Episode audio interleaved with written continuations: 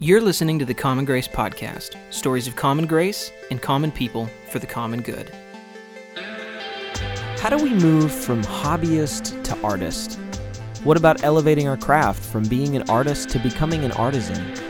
Today we talk with Sam Song about his journey with his own creativity, what he calls the story of yellow, and becoming an artisan warrior. Let's learn together why our creativity shapes how we see our belief whether we consider ourselves artists or not. Well, I want to welcome my friend Sam Song to the podcast. Thanks for being here. Thanks for having me. Yeah, this is awesome. I've been actually looking forward to having this conversation. I've been wanting to interview you really around a topic that I just uh, have always found really fascinating. You have an artist's heart and uh, you've really incorporated that into your it's just a part of who you are. It's part of your faith.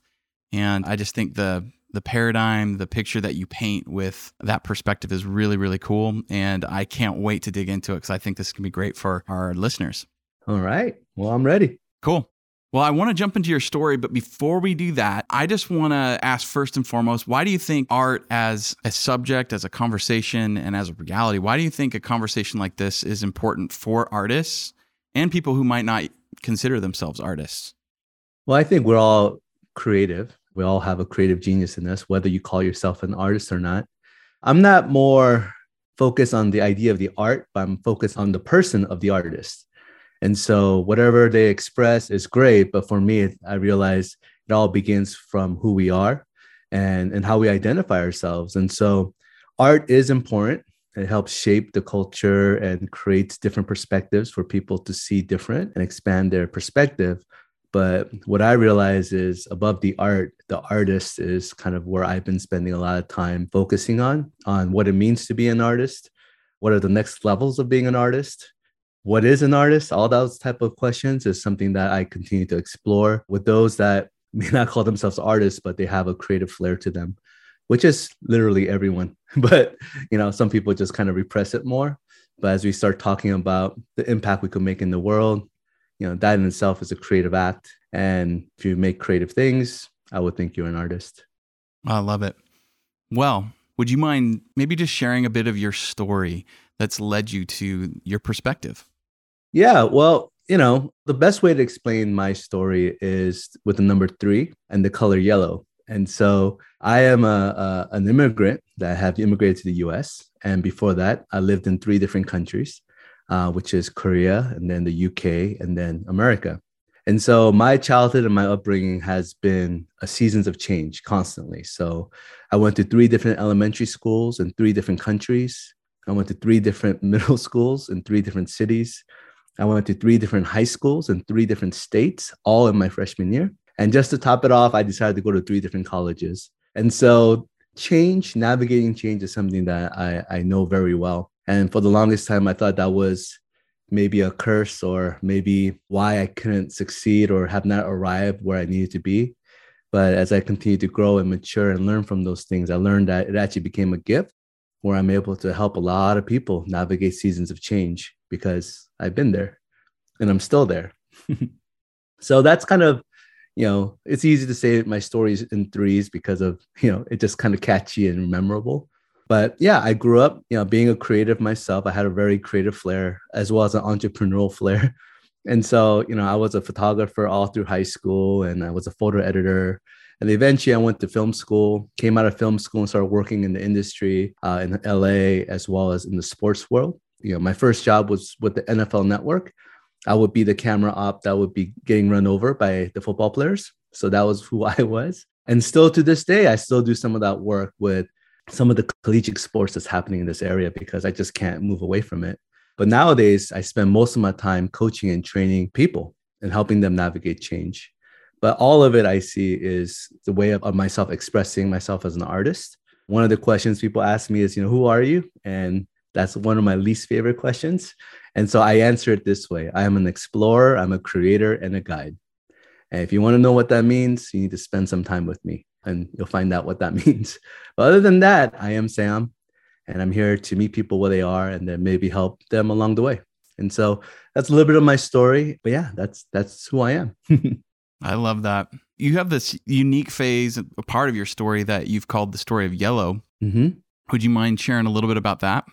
Yeah. I mean, as an artist, the only gifts that I have to give to this world, I realize, it's my stories and my testimonies of God's goodness, faithfulness, and love in my life. And Story of Yellow is just one of those things that I've learned. So, as a creative artist, you know, I was working in LA, and in my young adult season, I was really angry with God so much that I would be the anti Christian, meaning I would go and argue with Christians because I grew up in the church. I would just kind of say, you know, just ask those questions that, you know, will create doubt. And so for seven years, you know, I lived my life, lived as a creative, just doing what I wanted to do. And I got a little bit tired of that.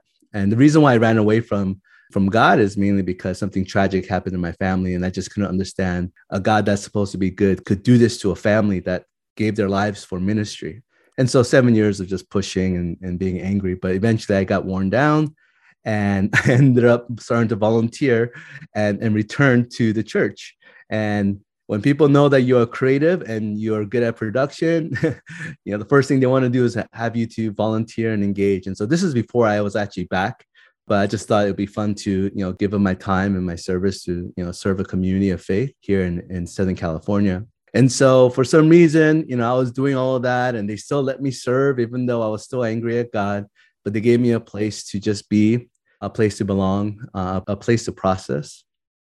In that process, uh, I ended up becoming a, a, pretty key volunteer in the production. And for some reason, you know, everything I was doing, you know, God was blessing. And so things were starting to grow.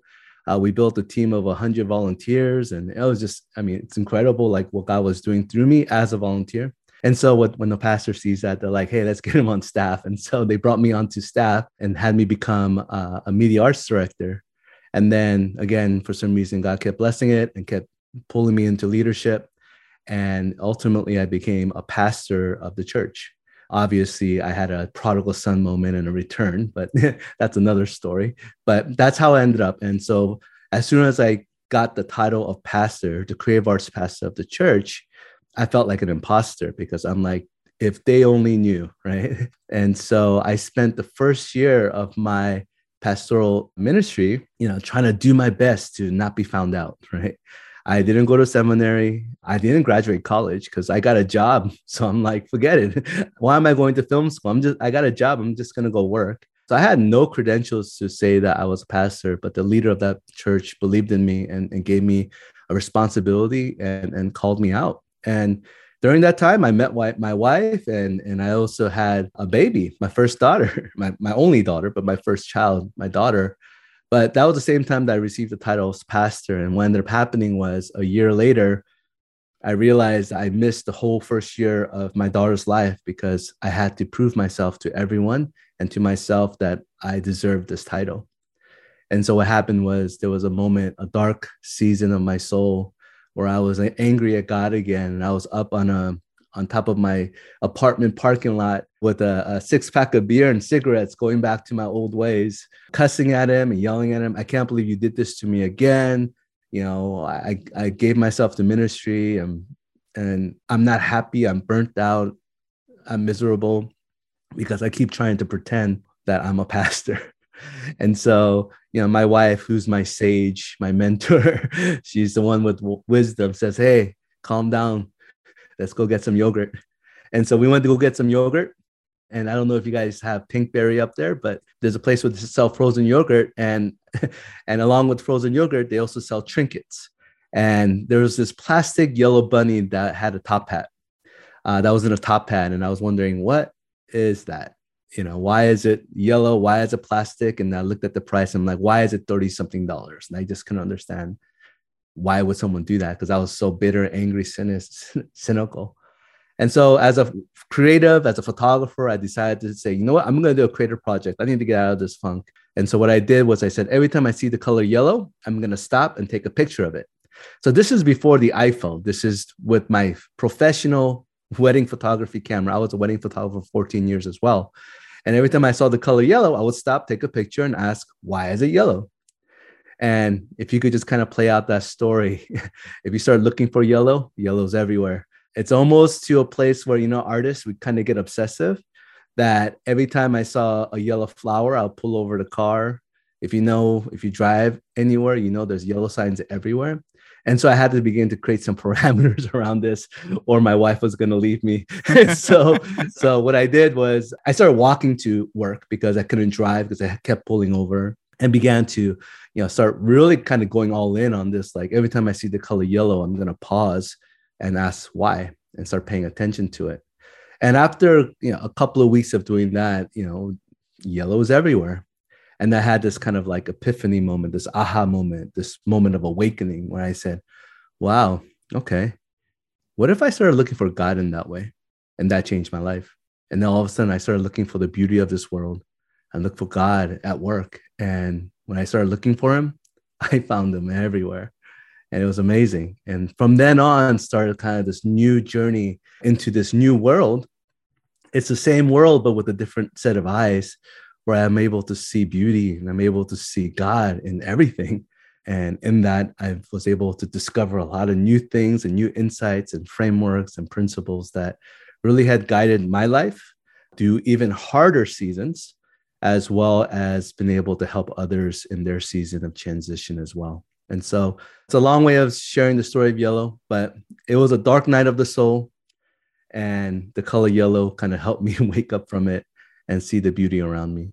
Would you mind just just maybe go into a little bit more of like what that transition was like for you from yellow to God?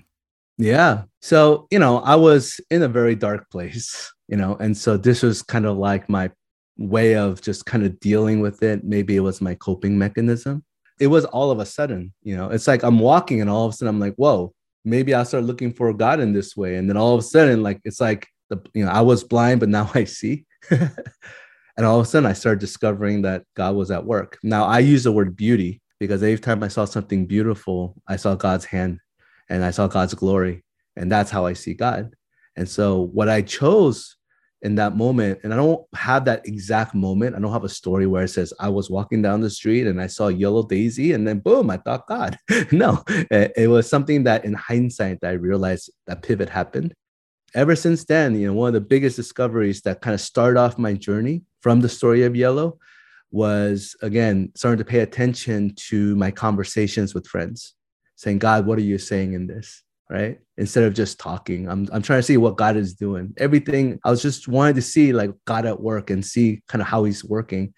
And then while I was talking to my friend, we're talking about significance and success and all those things. I just simply said this I don't think life is about creating significance. I think it's about discovering it. And all of a sudden, that created all these other things that came out of that. And so I wouldn't say yellow and God just kind of, there wasn't that kind of like definitive moment, but even though I feel like it was all of a sudden. But what happens is when you start looking for God, you know, he'll reveal himself in so many ways. And, you know, it's not only through the word, but it's through relationships and through nature and through all the things. I just kept looking for him and he, he kept making himself known. And so um, then I went through this kind of like a, a season where like every day I felt like God was revealing something. And so I journaled it all down and wrote it all down just to capture it. Now it could be that I was drinking too much coffee. Maybe I ate something bad and I'm hallucinating and being delusional. But there was a moment where I heard these words, you know, don't enable the slumber of the world, wake it up. And that really helped me define my mission in life, which is to awaken the world to beauty. And so kind of a roundabout way of answering that question, but that's kind of you know what it is. I actually haven't told the story in a while, and so it's been it's fun to kind of relive it. oh, it's incredible! It's beautiful, and you're talking to someone from the Northwest, so there's no such thing as too much coffee, my friend. you know, you talked a little bit about the moving from yellow like just this the awareness of the opening of eyes opening of your heart the hope, opening up to beauty and opening up to God's beauty and seeing Him as the source of that. So, movement from yellow to God. Can you talk just a, maybe just briefly about your movement from this awareness and discovery of God's movement in your life and in the world, maybe back to church and maybe uh, seeing beauty in that place that you'd kind of not found as much beauty? Mm-hmm. Yeah. You know, ever since that moment of Story of Yellow, like I just started seeing things differently. I just saw the church as beautiful and I began to look for the beauty in the church, not in all the issues and, and things, right? And as I started looking at the beauty and just really honing on, holding on to that and trying to champion that, I found it to be very helpful to others.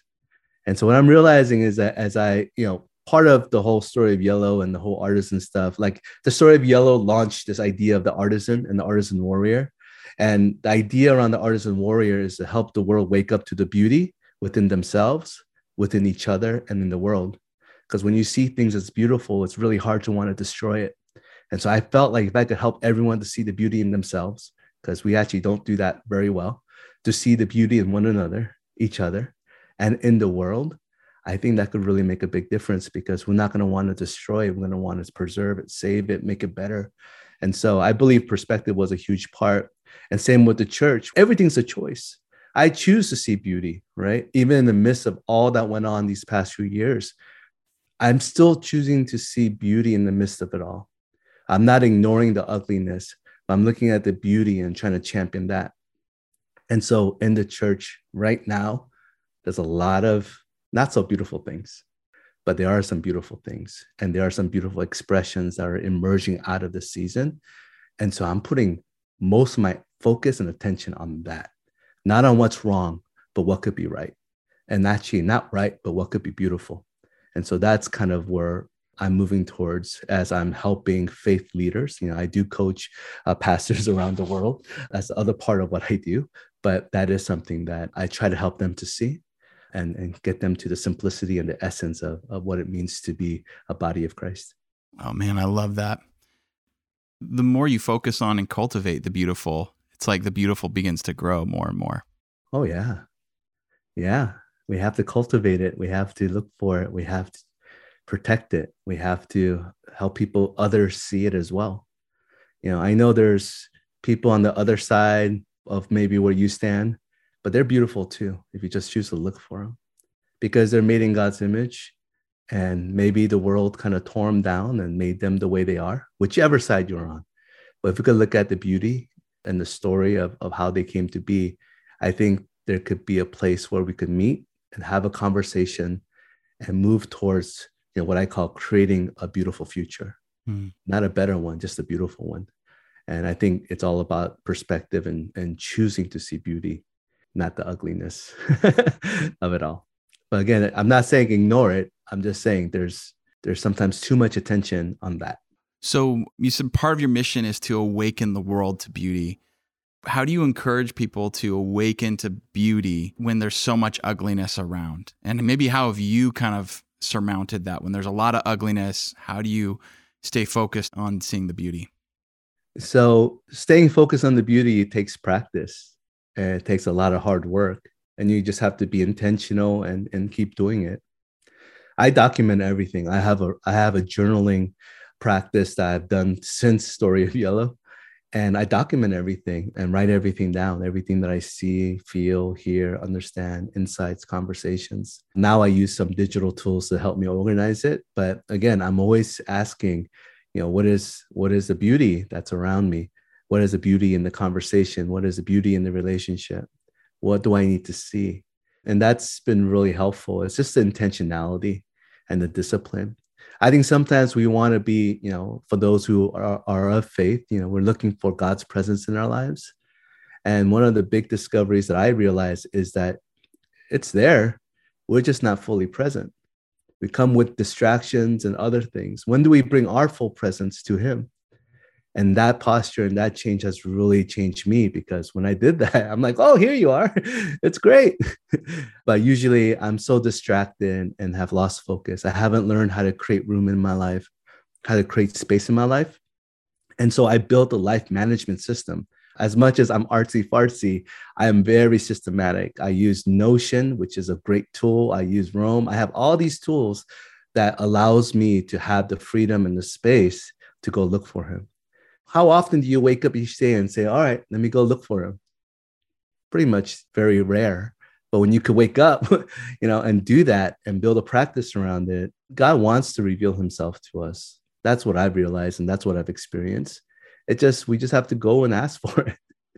And so that's that's what I've been doing uh, in terms of you know kind of awakening to beauty, awakening others to beauty, things like that but that's kind of the work that started way back when about maybe 10 years ago but now i've just been able to take all the things i've learned and kind of synthesized it and simplified it And so now I just walk with people through their seasons of change with some of the practices and the principles that I've learned that has helped me to continue to, you know, walk and work with him, the beautiful one, right? And and that's been a really great rhythm in my life. So you've developed a, a bit of a framework to help people move from an artist to an artisan. And you might even you might even expand on that but that's one way of framing it we've talked about in the past. Would you mind just maybe for our listeners going through that? Because i think it's extremely helpful. So let's let me share what i mean by a framework. Framework is just a way of seeing. So it's, it's, it gives you some boundaries and some language and some tools to kind of see something a certain way and so in the early days of what we call story of yellow or the artisan warrior we developed well i developed this framework based upon my own journey. And so you know it's really a journey from being a hobbyist to becoming an artisan warrior but in between there's artist and artisan. And so you know if you guys know the joseph campbell's hero's journey i kind of use that model as a way of of helping people see where they are so they could see the next step to take right? Sometimes helping them to see where they are is the most important work and so most of the times when I meet someone and they have some sort of a creative flair, I call them a hobbyist. You know, they're kind of like tinkering and playing around and saying, oh, you know, I could draw, I could make stuff, you know, things like that. But I'm not an artist, right? And so in that season, I call that winter. I ask them to recognize the call and answer it, right? It's a call to be an artist. And so it's a choice to say, okay, I'm going to be an artist. So when they choose to say, I'm going to be an artist, and they step into a season called spring, where again, they're an artist. And their journey there is trying to figure out this whole imposter syndrome of, am I an artist or or not? Right? Like you put things out there you don't get any traction you're wondering and, and, second guessing yourself. And so during that season what i do is i help them to go from the am i to i am. Because literally it's a choice. The world doesn't decide whether you're an artist you do and so trying to help them to get that confidence and and that courage to step into the identity. And then from an artist is not you know that's usually what people say oh thank you thank you. I'm so grateful that you you helped me to get there. But there's two more seasons that i want to take them to. So a lot of folks are stuck in the artist where it's about self-expression but i want to show them that their artist identity and their giftings and their talents was not meant for them it's actually meant for the world, meant to be something to create value. And so I help the artists really understand how to create value from the gifts and talents and their expressions. And they become a craftsman, craftswoman, or AKA artisan. They're really focusing on their craft. They're defining what the craft is and they're beginning to do the hard work of mastering. And so that's really helping them to understand how to build the discipline and the systems in their life to help them to become great at what they're at their craft right? And then after that, as you become great and as you start getting noticed and as you become a master of your craft, then you get influence. People are like, wow, he is the greatest so and so. I want to learn from him. And that's an opportunity for you where you actually die to yourself and you use your influence to help others and help those, especially those in the margins, like the least and the lost. And so using your influence to help bring light to those things. Now, a lot of times I have a lot of young folks that want to skip the mastery part and they just want to learn how to build popularity and influence. And I try to guard them against that. I want to make sure they're focused on their character uh, and their craftsmanship. Why, why, why is that so important to you? Oh, because one of the most, I don't know if it's a lie, but most of the drivers in people's life is popularity and influence or AKA significance and it drives them mad because in, if they don't achieve it then they're not they don't matter and there's no worth in them because they only see themselves as their ideal self.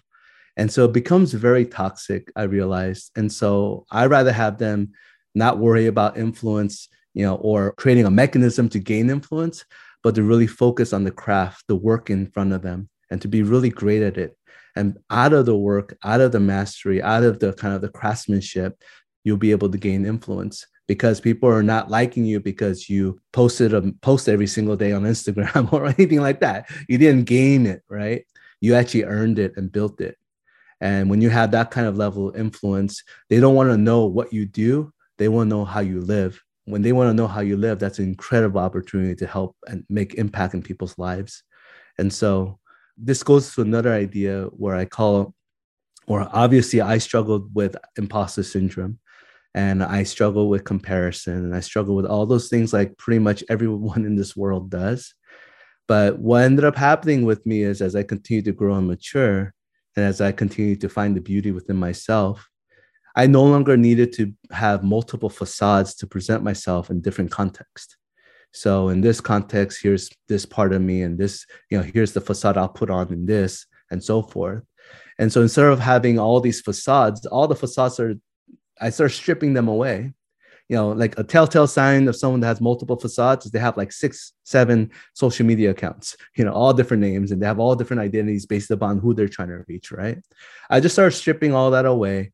And I realized that actually I'm a very multifaceted person. So the essence is there, but I have different ways that you could see me.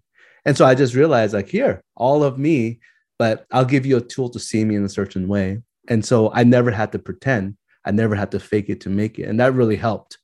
So because of that journey, I'm always trying to help people not to compare themselves to their left and to their right. Also, more importantly, don't compare yourself to your ideal self, which is one of the biggest things that I'm learning with the young folks is that they have this idealized version of who they should be. And the gap between who they are today and who they should be drives them crazy really creates anxiety, creates depression, creates discouragement because they created this kind of idol of who they should be and they know who they are. And that gap is really creating a havoc in their soul.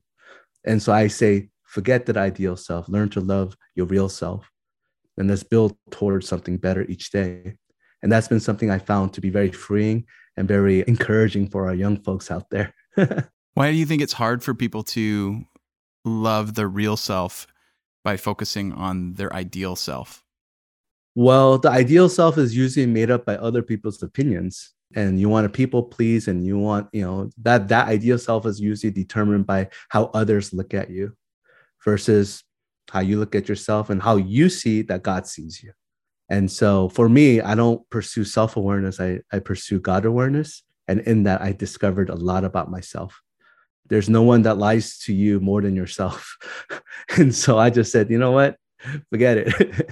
I'm gonna look for God and have be more aware of his presence and his work and the beauty and the creation and all that is him, right? All the mystery and all the, the wonder that is of him. And I'm starting to find myself in it and seeing a part of a greater story.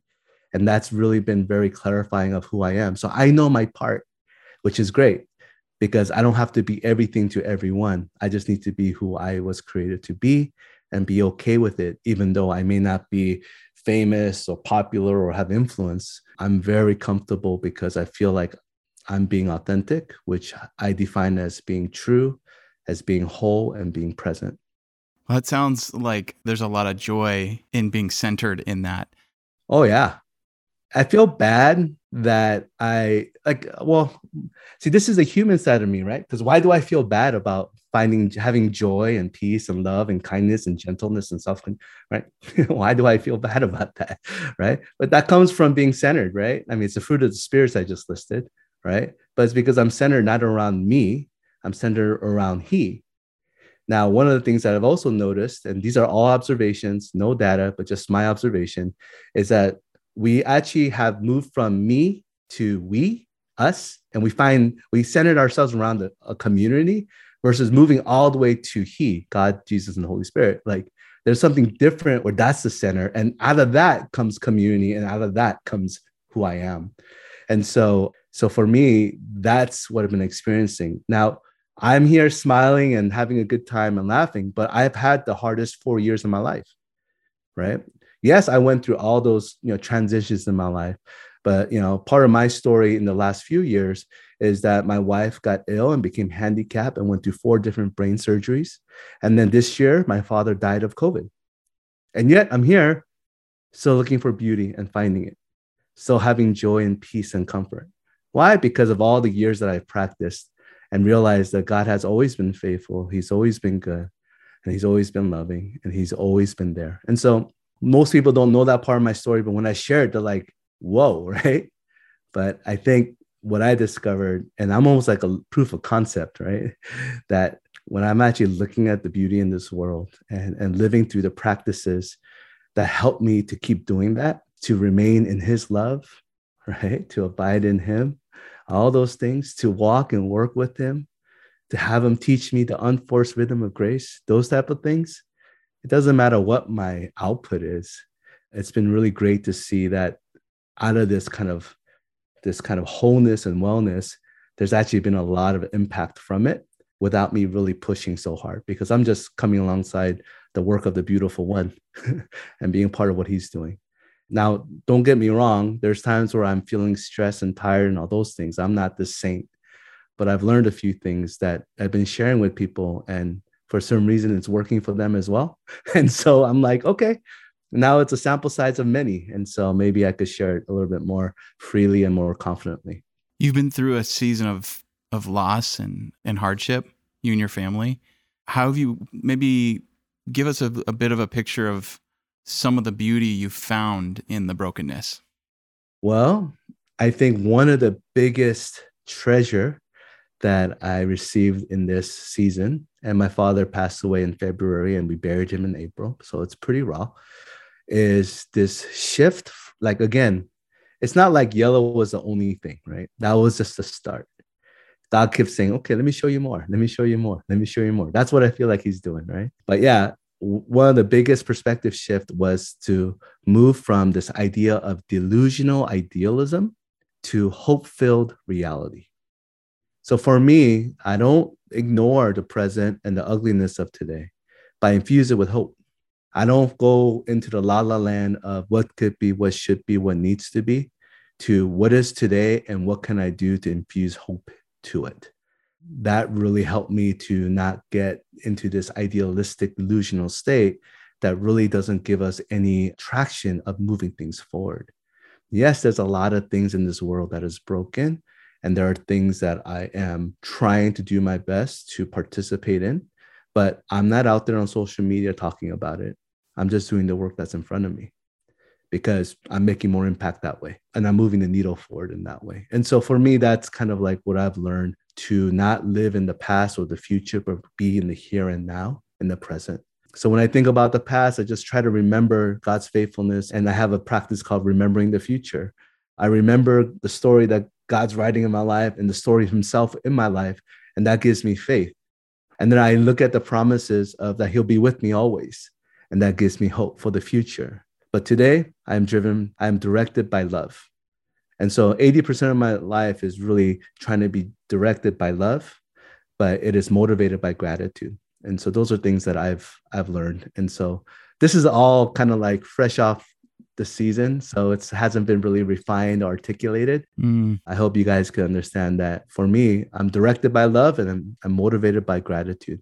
That's what I've been learning from this whole shift from delusional idealism to hope filled realism. You are sharing real gifts with us, and we are grateful. We're thankful for it. You think of joy and you think of the gratitude that kind of fills your heart when you look at helping people through this journey of like an artist or through this framework. What's the impact that you see in people's lives that gives you the most joy as you walk them through these seasons? I think first thing I do is I try to create space for them. Everyone's living too much at the margins. So there's no space for anything to explore. It's all go, go, go, go, go. And so, one of the best things that I've seen is them being able to say no and them not being a people pleaser, them doing things because it's vital, not because it's not going to disappoint someone. And so, so many people are driven by the opinion of others. I think that is not so good. But when I see them kind of release that and learn to say no to many things so they could say yes to the important things, that's been something great. So creating space in their life is one. But ultimately, I'm trying to give them clarity and courage to take their next step or maybe their first step towards a desired future. Like lately, I've been kind of toying with this definition of hope. Hope is knowing that there's a desired future and seeing a pathway to it. And so, if I could help people see some steps towards that desired future or that beautiful future, and I see them take that step, that gives me a lot of joy because I think that step gives them more clarity to take their next step and it gets them closer to that beautiful future and that beautiful life that I hope that they can have. It's almost like they're bringing a piece of that hopeful future into the current moment. Mm-hmm. the future becomes present in that way. Mm-hmm. Mm. What would you say are the biggest barriers that you see from season to season?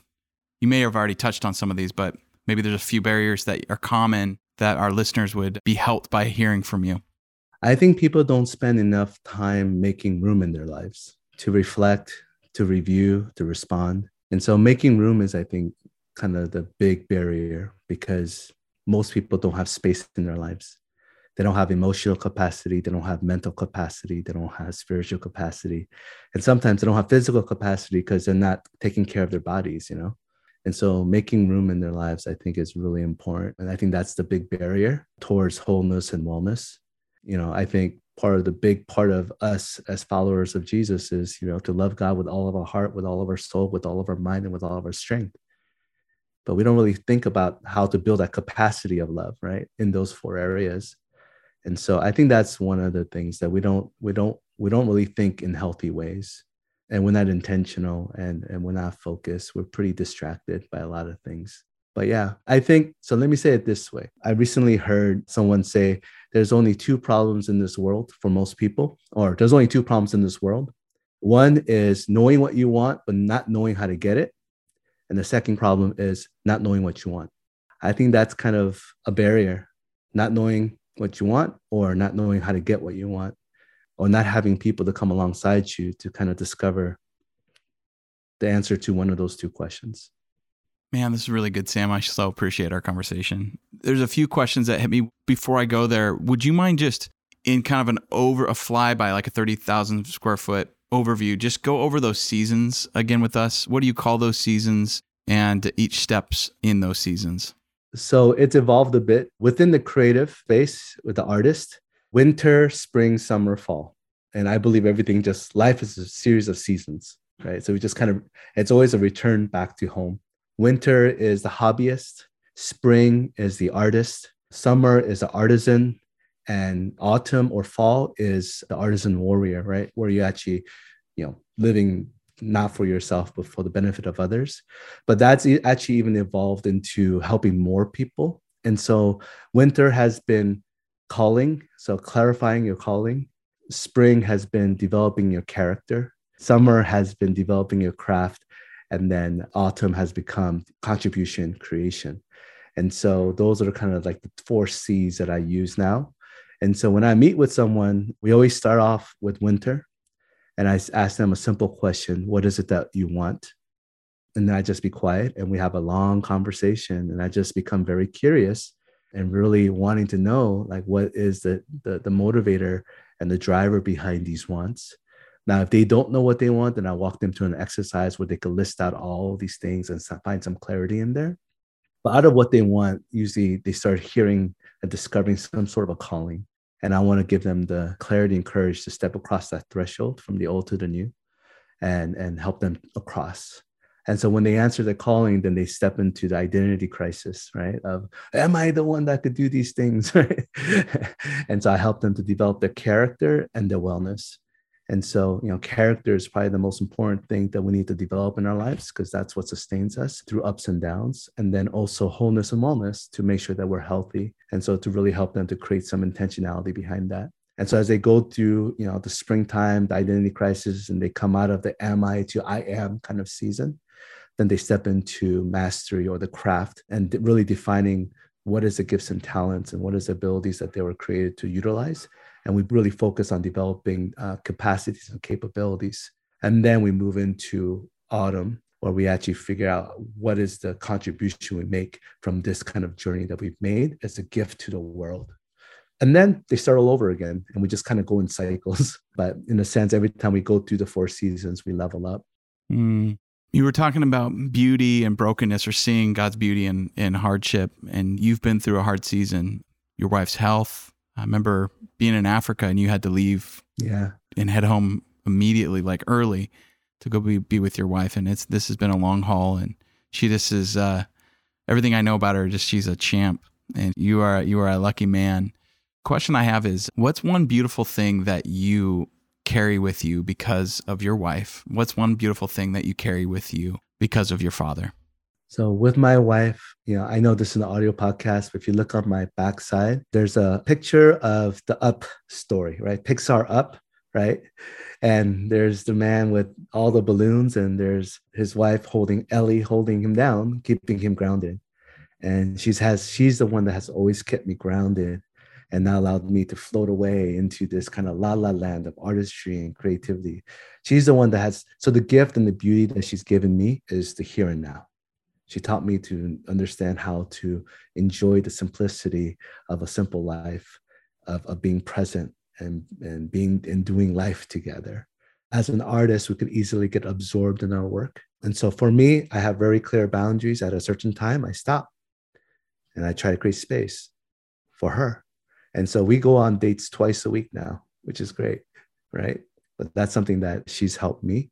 Her fighting through all the things that she went through again was a gift as well to show me that that we can get through it and so uh, her courage and and and and her strength to recover and get to the state that she is now is, is pretty awesome for my father i think it's a phrase that i carry with me and this is something i shared at the eulogy where his story is my story and my story will be his legacy and so i carry on his story through my life. And so that's something that I realized and really helped me to have a long view, generational view of life. I don't look at what I could get done in my lifetime anymore. I look at what I feel like I could get done in lifetimes that include investing in my children and investing in my family, investing in their children's children, hopefully creating some sort of a trajectory that helps them to continue to move in that direction towards that beautiful future. So, Sam, what's the best art that you've created? My kiddos. so I was thinking about that, and I think that question really helped me kind of define what that was. And actually, is a framework that I, I developed for my kids. So ever since they were, um, you know, when they first started school, I felt like I needed to show them, like, or teach them, or get them ready, and, and let them know what your dad's expectations are of school. And so what I said to them was, all I ask is that you're kind, you stay curious, and you live brave. And I've been saying that for about eight, nine years now. And the nice thing about it is I didn't have to teach them how. I just gave them that framework. And now I would say that they're pretty kind, they're pretty curious and they're pretty brave. And so, if I were to say what's the greatest work of art that I've created, I think it's that framework for my children, just to give them a tool to see the world and see how they could engage the world and, and give them an opportunity to discover how to do it well. Oh, that's awesome. I think I wanted to share that because that question was a gift for me. You, you allowed me to sit there and think, and I was like, wow, huh, what is it? And then I had this kind of like emotional moment where I'm like, I just kind of said it as a whim, but you know, if when I ask my kids three things, they always say, be kind, stay curious, and live brave. And I'm like, maybe that could be something that the adults could hear too. How do you how can you live life? How can you approach life today? Let's be kind. Let's stay curious. The word stay is really important. And let's live brave. Right. And so that was a gift that you gave me with a question and I was able to think through and process that a lot. One of the things that I've been using as well as another framework is the story, the narrative, and the legacy. A lot of folks are talking about story, and a lot of folks are talking about legacy. Story is, is how we came to be, right? It's about our past. I am who I am because of my story.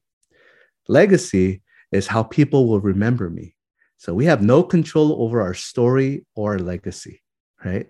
But we do have control over our narrative how we live our life. And one of the things that I've learned is that this kind of script that we use, this beautiful script or this beautiful perspective or whatever you want to use, this narrative that we use in our lives that direct us and drives us, sometimes it's not so positive and not so good. And so for me, I learned one of the most important ways to live life is to create a new narrative. And as I was trying to create a new narrative for myself, I realized I just need to change the narrator. It's no longer my narrative is the narrator is Jesus, and I just do what he says. And that's where I learned to really discover what it means to live the beautiful life with the beautiful one in hopes to create the beautiful future, you know, today. So that's kind of what I've been discovering and working on as of late. Thank you so much. Thanks for taking the time. I know that you put prep and energy into this, but man, I think it's going to be a big blessing for people, whether they consider themselves an artist or not. Having an opportunity to share kind of like what I've been processing these past few months, it's again like it's a gift. And I just want to say thank you for inviting me to share it with you guys. If you don't mind, can I read this prayer to you guys? Just to kind of Absolutely. Yeah. So this is a prayer that I wrote when I just needed to have just this daily kind of reminder of what is it that I am and what am I to do, right? It's a prayer called the Prayer of the Artisan Warrior. Father, give me the eyes to see what you see, the ears to hear what you hear. Give me the hands of compassion and feet towards justice. Fill my mind with your promises, my heart with your passion, my soul with your peace, and this space with your presence. And in the overflow of being your beloved, show me, guide me, lead me to share your love with the world. Awaken my soul, ignite my spirit, strengthen my body, purify my heart, and renew my mind to create that beautiful future today. Amen. You've been listening to Common Grace, a Whitewater podcast. We would love to hear from you. If you have any questions about this episode or have suggestions for future topics, send an email to info at whitewaterchurch.org. Thanks for listening.